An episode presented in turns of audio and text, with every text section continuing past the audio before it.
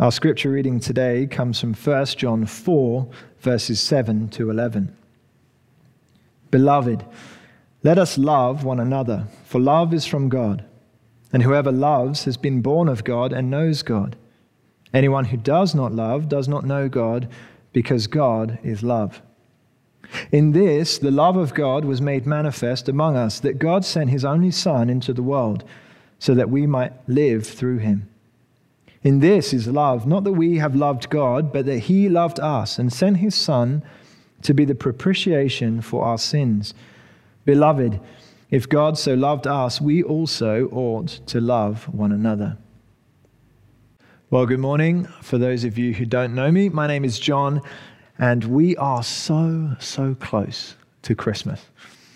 Uh, this year, even though it's sad because I'm not going to be able to see my extended family in the UK, um, it's going to be a special one for us in my household because my eldest son, Oliver, for him, this is probably going to be the first Christmas where he has any comprehension of what's going on, and I'm excited.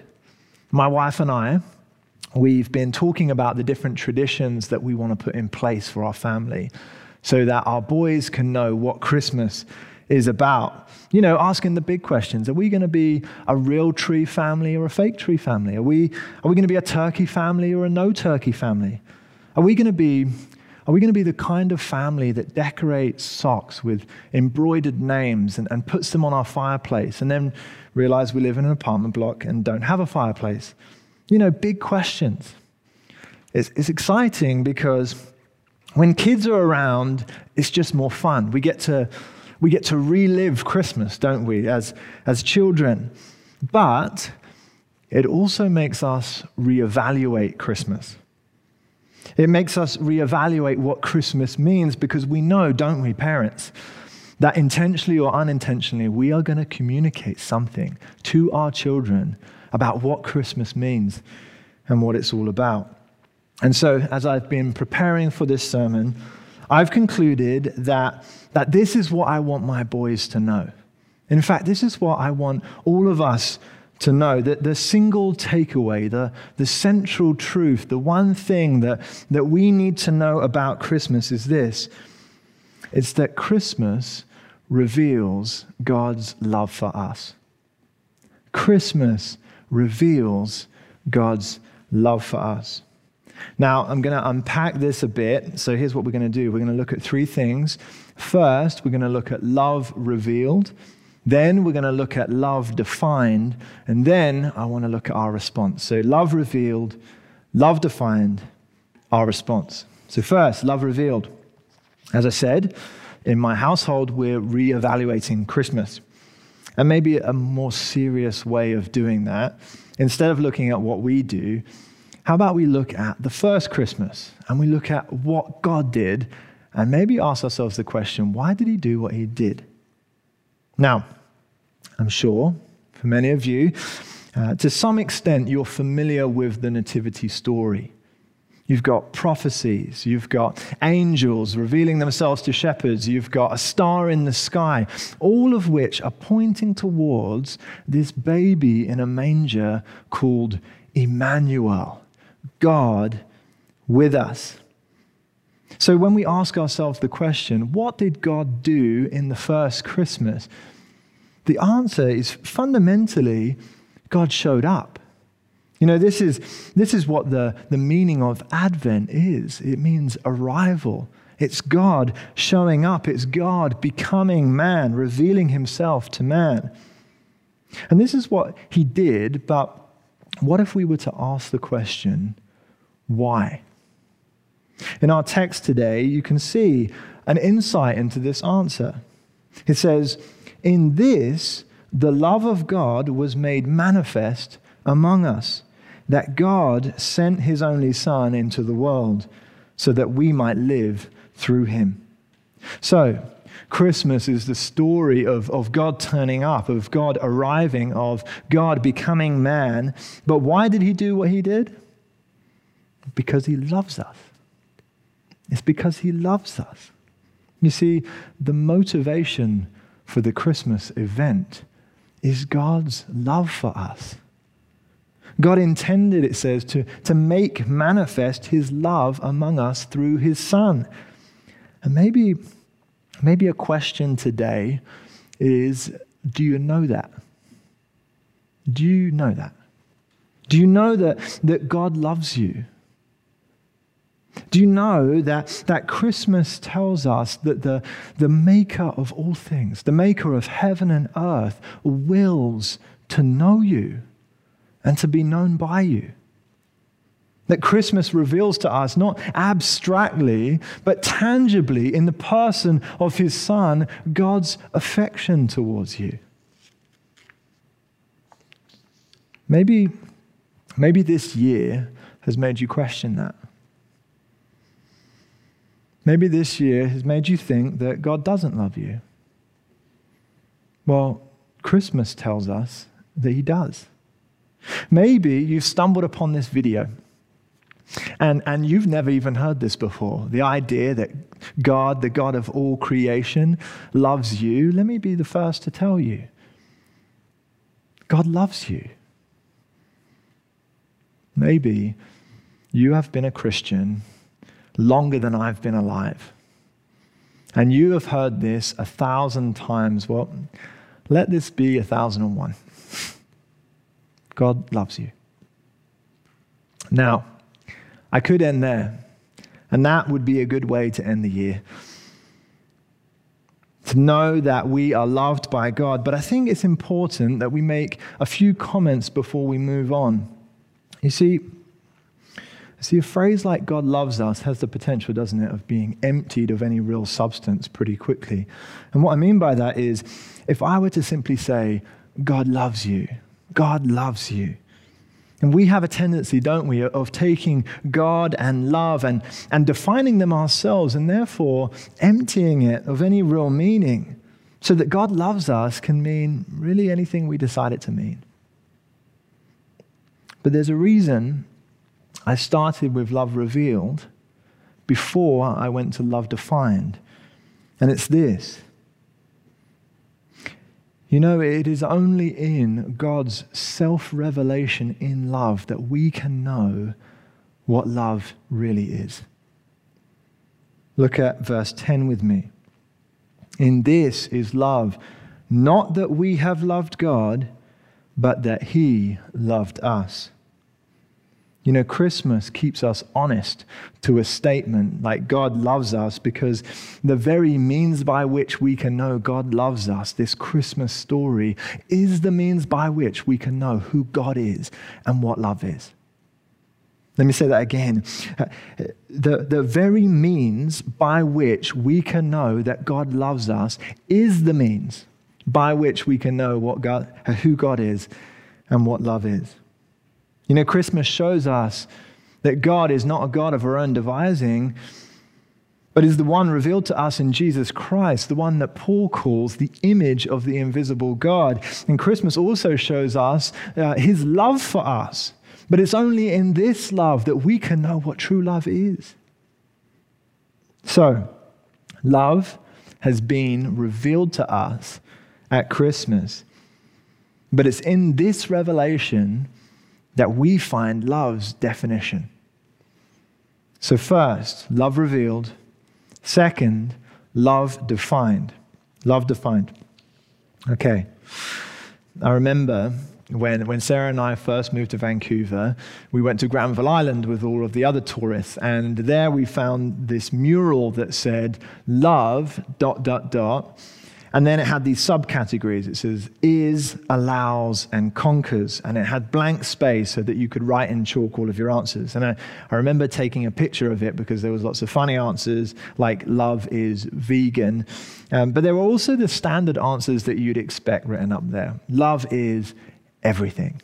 And love allows everyone. And love conquers hate. They're the sort of answers that they're popular in our culture. And they, they seem true enough, don't they? But, but they're vague. They don't seem to, to really serve the purpose of definition.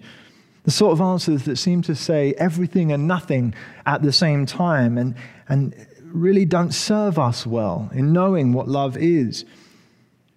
But what I want to suggest today is that what we have at Christmas is not a vague statement about love, but, but the tangible, objective definition of what love is. Something that we can hold on to, that we can see. So, what does Christmas tell us about the definition of love? Now, in my house, we've been watching the fourth series of The Crown, as I know many of you have been as well. And there's a scene in it that depicts the famous moment when Princess Diana hugs this child with HIV. And it's, it's a, it was a, a, scandalous moment at the time because what you had was this, this almost fictional princess who, who the world had, had begun to love and revere, touching someone who at the time had uh, this, this fairly unknown disease. People thought it was dangerous to be around. And it's a powerful moment because there is this, this almost juxtaposition between the apparent purity of Diana and the apparent impurity of this child. And it's a scene that, that as I thought about it, is, is analogous to the Christmas story in some way. You see, the, the embrace of Princess Diana with this child is, in some small measure, the picture that we're given at Christmas. We have this, on the one hand, this, this royal figure, this, this person who's revered, set apart, distant by, by all standards of status making the move towards someone who, who couldn't have got close to royalty if they'd have tried. You know, this, this is the story of Christmas. It's, it's about Emmanuel, God with us, the holy with the unholy. The Diana story is obviously an inferior analogy because all analogies are inferior when we try to, to comprehend the condescension of God the, the, the humility of God, the, the very fact that the God of the universe would, would, would step down into a sinful world. But what this picture does is it reveals something to us that is intrinsic to love. And it's this it's that love costs. Love costs. You see, love is this it's this giving of oneself for the sake of the other. And then, as a result of that, it's necessarily a costly act. You see, God's love for us was not simply a feeling of affection towards us, was it? It was a, it was a movement towards us, a stepping down, a humiliation, even. It, it meant that, that Jesus would exchange the throne of heaven for this manger. And we know don't we? That, that this was only the start of his humiliation. Our verse today speaks of the, the final cost of love for us. It says in verse 10 In this is love, not that we have loved God, but that he loved us and sent his Son to be the propitiation of our sins. A sacrificial, atoning sacrifice. Paul says something similar in Philippians 2, where he says, and being found in human form, he humbled himself by becoming obedient to the point of death, even death on a cross. Church, when we reflect on Christmas, we know, don't we, that, that Christmas is, is simply the start of a road towards Easter. We know that the humiliation of the manger finds its end ultimately in the cross. Love for us costs. And we can see the extent of that at the cross, but we can see the start of that at the birth of Jesus. The love revealed to us in Jesus at Christmas is a costly love. Another feature of love that's revealed to us at Christmas is its graciousness. Its graciousness. It's a gracious love. Now, let me explain. One of the central truths revealed to us in Scripture is this it's that God loves us not because we are intrinsically lovable, but because He is intrinsically loving. Let me say that again. God loves us, you and me, not because we are intrinsically lovable, but because He is intrinsically loving. And sometimes, I don't know if you're like me, but sometimes knowing what God knows, you can question that. You can think to yourself, surely God doesn't love me. surely God can't love me. But when we say that, let me suggest to you that you have misjudged God and you have misunderstood love. When I say that, I have misjudged God and I have misunderstood love. Look with me at Romans 5. The Apostle Paul, he's talking about Jesus, what he came to do, what he would accomplish for us on our behalf on the cross. But listen to the repeated reference to us. It's interesting. He says in verse 6, For while we were still weak. Verse 8, For while we were still sinners. Verse 10 For if while we were enemies, do you see? You see what he's saying? He's saying that God's love, and therefore the very nature of love itself, isn't when you are good enough, then I will love. It isn't when you have done enough, then I will love. It's while you are weak, a sinner, an enemy, I'll love. J.I. Packer on the gracious love of God. He says, in the New Testament, grace means God's love in action toward people who merited the opposite of love weak, sinners, enemies, yet loved. So, this love defined for us at Christmas is a costly love. It's a gracious love. But there is uh, one other important feature of that love that I, I think it's important that we don't miss today, and it's this that it's a transformative love. It's transformative. Um, I remember reading G.K. Chesterton, and he's got this great turn of phrase. He says, A thing must be loved before it is lovable. Now, what's interesting about this quote is it obviously implies the graciousness of the love that I've just been talking about. But what it also implies is the transformative power of love, the, the power of love to transform people. You see, love, love should not be understood as a passive acceptance of who we are. A passive acceptance of who we are. You know, this is, this is big in our culture, isn't it? Loving someone in our culture means leaving them as they are. You know, not, not imposing ourselves on them. Loving, loving people means leaving them as they are, but, but love is not a passive acceptance of who I am. Love is the active power in transforming me into the person God has called me to be. You know, we can't read our Bibles and miss the intentionality behind love, that love is purposed Look at verse 9 again. It says, God sent his Son into the world. Why? Because he loves us. But what for? So that we might live through him. So we might find life in him, so that we might be made like him, so that we might be redeemed by him, restored by him, transformed by him. You know, my, my parents, they, they fostered for a long time when I was in my teens, and I remember thinking as a teenager, um, some of these kids that my parents fostered are the most unendearing kids that you'll ever meet. I remember thinking they've got no gratitude, they act entitled. I mean, why even bother with them? You know, my parents knew something about love that I hadn't quite yet understood. Now, I knew love was costly. Yeah, I could see financially, emotionally, it cost my parents to foster. It was gracious, yeah, I could see it. These kids did nothing to deserve their love. But my parents knew that love wasn't only costly and gracious, they knew it had power to change these kids.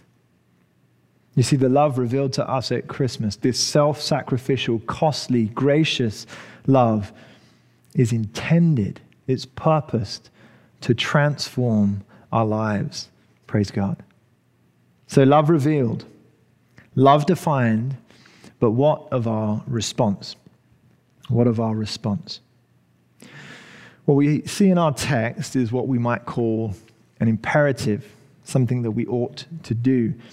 It says, Beloved, if God so loved us, we also ought to love one another. And we know, don't we, that we're called to love. We know it's, it's not new to us that we're, we, we are supposed to love. If you've been around church any length of time, I'm hoping that you've picked up by now that we're supposed to love. We might even know well, if you've been around long enough, that what this love looks like, what it's supposed to look like, that it's supposed to be costly and gracious, and it has the power to transform. But I don't know about you, my problem is often not information. I've heard a lot before. My problem is not information. My problem is not that I don't know what to do. It's that often I feel completely incapable of doing it. Um, Sarah and I just started the marriage course together. And as an aside, if you haven't done the marriage course, it's, it's really helpful. Uh, it's great. I'd highly recommend it. But, but one of the things that it does, as a warning, is it confronts us with how well we love our spouse. And honestly, at times, it's pretty humbling. Do I love well? Do I, do I actually love well? Do I love sacrificially? Does it cost me? Do I, do I love graciously? Do I do it not expecting anything in return? Do I do it purposefully, knowing the person who God intends my wife to be? But here's something that's, that's more humbling than that. My wife is pretty easy to love. What about the people who aren't? What about the difficult people? What about, what about the people who give nothing back? What about the people who are, who are so obviously broken and they're easier to hate? What about the people who have wronged us? It's challenging. It's challenging to love.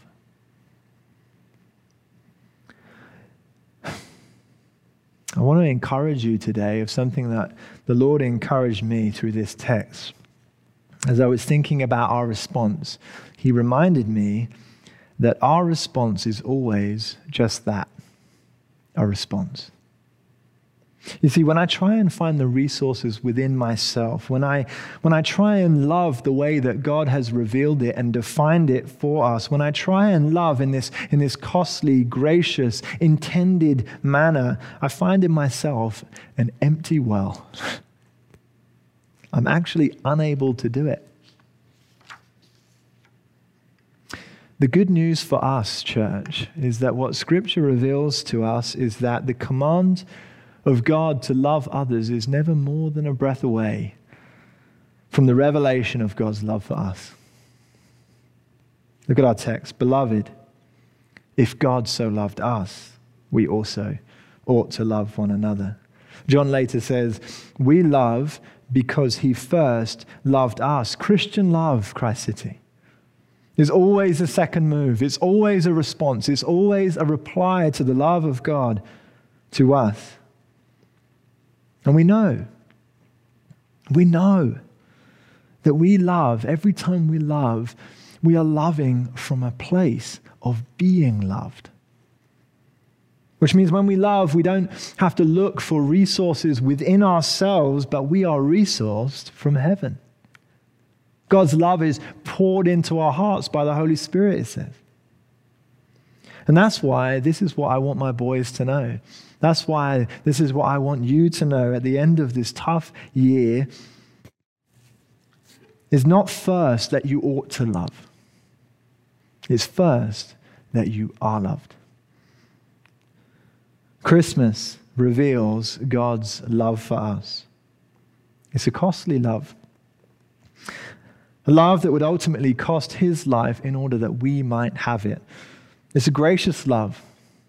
It's a love that says, even while we are weak, sinners, enemies, yet I will love. It's a transforming love that has the power to transform even a wretch like me. And when we know, experience, meditate on, enjoy this truth, we'll find the resources because they're from God. Let's pray. Heavenly Father, would you direct us by your Spirit to your Son this Christmas? Would we know your love for us? And would we be empowered by your Spirit to love as we have been loved?